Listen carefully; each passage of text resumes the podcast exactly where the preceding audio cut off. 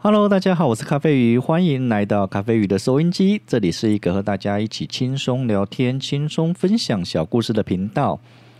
那今天呢，我们来聊聊关于吃牛肉的故事。想先问问大家，爱不爱吃牛肉呢？我自己本身哈是非常非常爱吃牛肉的，像是牛排啦，还是牛肉面啊，尤其是牛排哈，不管是夜市牛排还是高级牛排，我都爱。我记得以前吃过一个石板牛排，它应该算是煎牛排还是烤牛排，总之不管了，它就是加一点盐，然后去吃牛肉的原味，哦，真的是超级超级的赞。不过呢，价位也不便宜，就是了。还有像是火锅啦、麻辣锅啦，都少不了牛肉，尤其是烧烤。因为我的技术不是很好，我一直很怕猪肉没有烤熟，所以烧烤基本上我也只烤牛肉。不过呢，在台湾有蛮多人是不吃牛肉的，有一些是因为宗教的因素，有一些是因为工作的关系，尤其是一些业务性质的工作，像是卖房子啦、卖保险啦。因为他们觉得牛在耕田的时候，一步一步慢慢的累积成果，和他们业务工作是很雷同的，所以他们觉得不吃牛肉可以带来好运，那业绩呢也可以不断不断的成长。我就有朋友跟我说，自从不吃牛肉之后呢，他的业绩就真的变得比较好。那也有业绩原本就很好的朋友告诉我，他从来都不忌讳吃牛肉。还有以前我们公司也有工程师是不吃牛肉的。因为他觉得不吃牛肉呢，机台比较顺，比较不会阿浪。不过这些都是每个人的选择，每个人的信仰，大家就互相的体谅。比方说，像吃共锅的时候呢，我就会放弃牛肉，改吃羊肉，大家就互相的包容喽。那接下来呢，我们就来做个时光机，来看看古时候的人怎么来看待吃牛肉这件事情。两千年前的欧洲，在罗马帝国。牛肉就已经是很常见的肉类食品，不过相较于欧洲，古代的中国对于吃牛肉就相当的忌讳。那时各朝各代都有不能宰杀耕牛的规定，毕竟在古时候，牛跟马都是非常重要的动物，也是国家非常重要的战略物资。如果发现私宰耕牛，轻的话呢，可能就罚款，罚几个银子；那重的话呢，可能就要挨板子，或者是要有牢狱之灾。若遇到牛老死了，或者是病死了，都得要通报官府后才可以处理。那古时候就真的只有那么一点牛肉可以吃吗？嗯，其实我并不这么觉得哈，因为有需求就会有供给，有钱赚，杀头生意都会有人做。而且那个时候也没有产销履历，也没有 QR code 可以扫，所以呢，我相信在民间还是吃得到牛肉，只是对于平民老百姓来说。能吃得到肉就已经是很难得了，像牛肉这种高档货，也不是每个家庭都负担得起。所以我想，在古时候的中国，吃牛肉应该不是很普遍的事。可是我也相信，有钱有门路，还是有办法吃得到牛肉。那我们接着来看古时候的日本，关于吃牛肉就更有趣、更有故事性了。他们不但禁吃牛肉。而且到了后期呢，是禁吃任何一种肉，几乎已经是素食了。不过呢，我这边所提到的肉类是不包含鱼虾之类的海产，因为在日本的当时呢，鱼虾之类的海产并不认为是一种动物。当然，一开始日本人也是什么都吃，因为早期农耕技术并不发达，你为了果腹，能抓到什么就吃什么。大概西元五六百年的时候，佛教传到了日本。随着时间慢慢的推移，在日本，从天皇到平民都开始信奉佛教。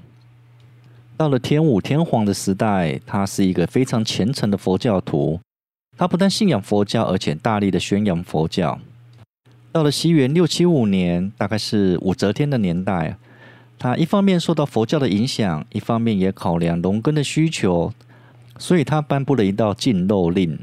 所谓禁肉令，就是禁止宰杀包含马、牛、狗、鸡、猴子等五种动物。那为什么会禁这五种动物呢？其实说法有很多，比较被通俗的认定是马跟牛，它有运输跟耕田的功能。那鸡呢，它可以鸣叫，可以跟你说早安；狗呢，它可以看家，可以警戒；那猴子呢，大概就是跟人类比较接近的关系。而这五种以外的动物，像猪跟鹿，就不在限制内。这份诏书呢，还有一个时间的规定，就是它只限制四月到九月的农耕期，而且诏书呢也只说有罪，并没有明确注明要怎样惩处。所以说，天武天皇这一次的禁肉令可以说是象征意义大于实际意义。不过，它也开启了日本接下来对于禁肉这件事情的政策。到了西元七三七年，圣武天皇的时代，他更下令禁止任何的屠杀，还有吃肉的行为。那可能是因为这个禁止的效果并不是很好，所以他还一连下了三道的诏书，希望人民可以遵守。确实，在历代天皇不断的努力、不断的禁令下，在王公贵族在台面上，整个禁肉令的效果是非常好的。他们也把吃肉当作是一个很野蛮的行为，可是，在台面下呢，平民老百姓还是有吃肉的习惯。他们还把这些肉取了个美化的名字，像马肉呢被称为鹰，山猪肉被称为牡丹，而鹿肉呢则被称为红叶。这样的情况一直持续了一千两百年，一直到了十九世纪的后期，明治天皇的时代。当时有个很有名的思想家，叫做福泽谕吉。他有多有名呢？他是庆应大学的创办人。他的脱亚论，学习西方的优点，也影响了明治维新，改变了日本近代的历史。如果这样你还感受不到他有多有名，那简单的跟你说，日本现在一万元钞票上的人物就是他，这样你就知道他有多有名了吧？他当时大力的宣传吃牛肉的好处。和牛肉的营养价值，他认为西方人之所以长得高大，就是因为长期吃牛肉的关系。吃肉可以帮助改善日本人的身体素质，而明治天皇相当的相信这样的说法，在一八七二年一月公开吃下了第一块牛肉，也打破了日本皇室不吃肉的习俗，也结束了这个长达一千两百年的禁肉令。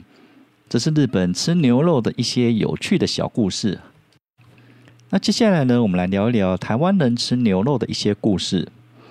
我还记得我很小的时候，就长辈或者是其他人告诉我，台湾人早期是不吃牛肉的，是因为受到了一九四九年来到台湾的外省老兵的影响，他们把吃牛肉的习惯带到了台湾。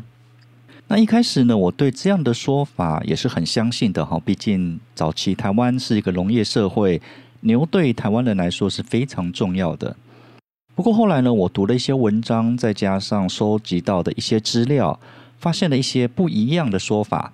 那今天呢，我们就用不同的角度来聊聊这一段历史。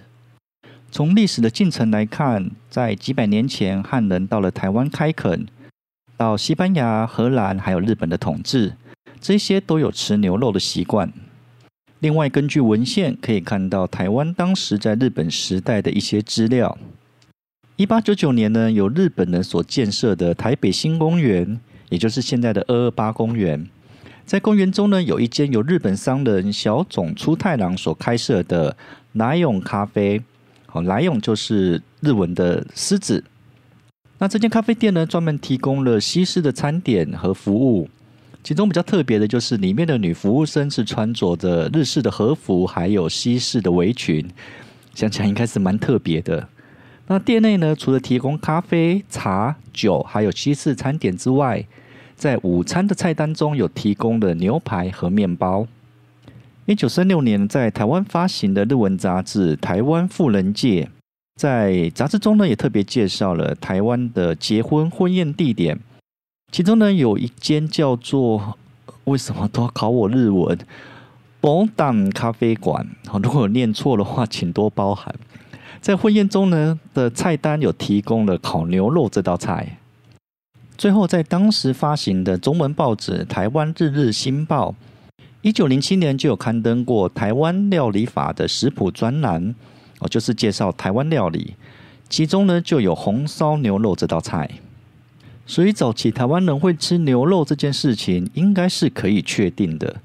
只是在于会吃跟吃不吃得起，当然就是完全不一样的境界。而牛的部分，台湾早期就是水牛和黄牛两种。尤其水牛的比例非常的高，所以早期吃的牛肉应该都是以水牛肉为主。到了后期，才有规模的把黄牛当作是肉牛来饲养。不过，水牛和黄牛的肉都太过于结实，脂肪量偏低，也就是油花比较少，口感比较偏硬。大多数呢都是切成片状或者是块状来料理。一开始呢，红烧牛肉面就是以台湾的黄牛为主，比较少做成大块的牛排来料理。直到一九七五年，政府开放了国外冷冻牛肉进口，这些油花丰富的牛肉进来，才大规模的开启了台湾牛排馆的发展。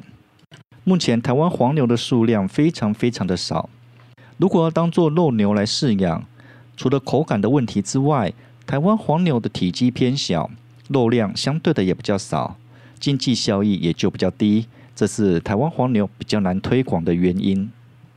不过，台湾黄牛的优势在于温体直送，味道比较鲜甜，很适合做成清汤牛肉汤。说到牛肉汤，大家应该都会想到台南吧？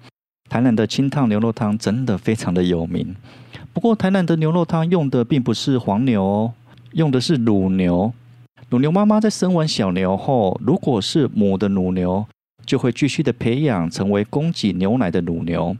如果生的是公的乳牛，就会变成是肉牛，也就是台南温体牛肉的来源。最后，我来做一个小小的结论：牛对于我们东洋的民族来说是一个很重要也很神圣的动物。可是欲望总是来自于人性。古时候的人对于吃牛肉是很困难也很隐晦。到了二十世纪，随着西方文化的进来，吃牛肉才变成是一种很自然的行为。不管我们今天吃不吃牛肉，我们都应该感谢大自然给予我们生命的养分。那今天的故事就说到这里，很谢谢大家的收看和收听。第一集好像没什么人气哈，不过呢，很谢谢我的好朋友给我的支持和鼓励，我会继续加油，继续改进自己的缺点。希望大家帮我订阅、按赞。那我们下次见喽，拜拜。